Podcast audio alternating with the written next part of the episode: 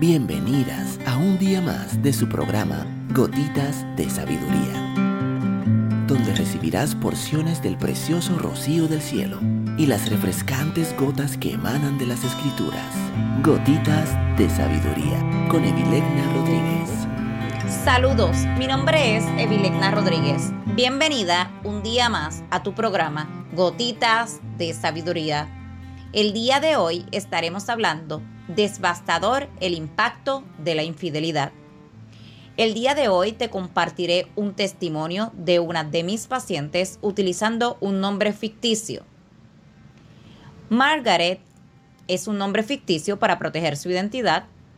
A Margaret le fueron infiel por primera vez al inicio de su relación, con la expareja de su pareja, y luego a los dos años de estar juntos.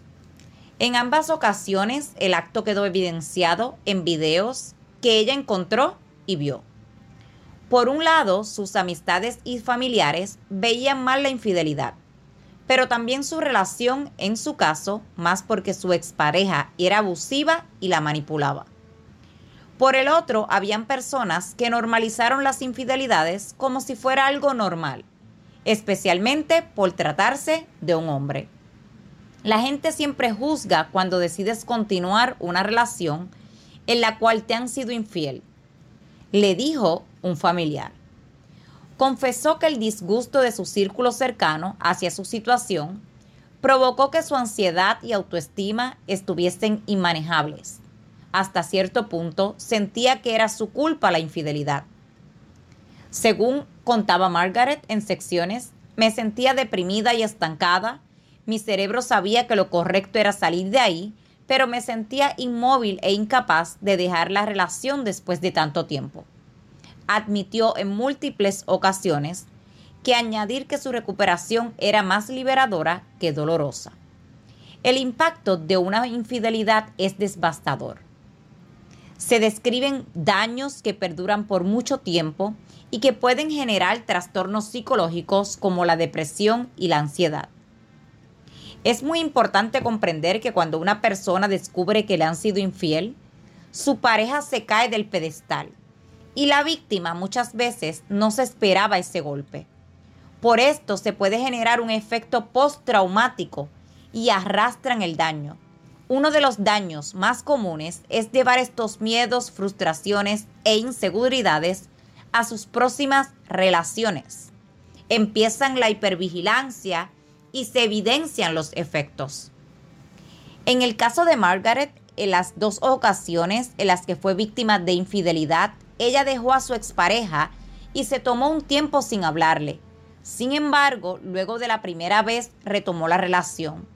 Describió que a partir de esto la desconfianza siguió escalando hasta que la relación se convirtió tóxica y abusiva verbalmente y físicamente comentó que según su experiencia, luego de una infidelidad, especialmente en una relación tóxica, no se vuelve a ser la misma persona. Destacó que a raíz de este suceso se creó una inseguridad en ella y un miedo de confiar en los demás. Describía que increíblemente ya no es solo que estaba confundida sobre lo que tenía que hacer y quería hacer, sino que tenía distintas personas diciéndole qué hacer si tenía un poco de confianza, era peor.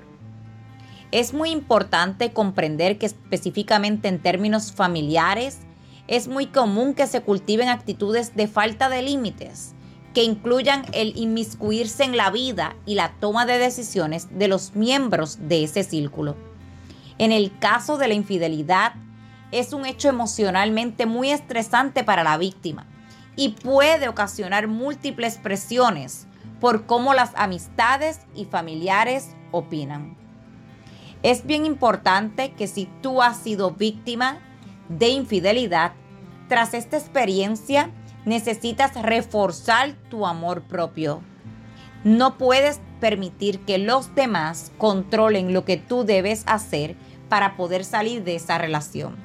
Si esta gotita de sabiduría ha bendecido tu vida el día de hoy, te pido que la compartas con otra mujer y te espero el día de mañana en nuestra próxima gotita de sabiduría.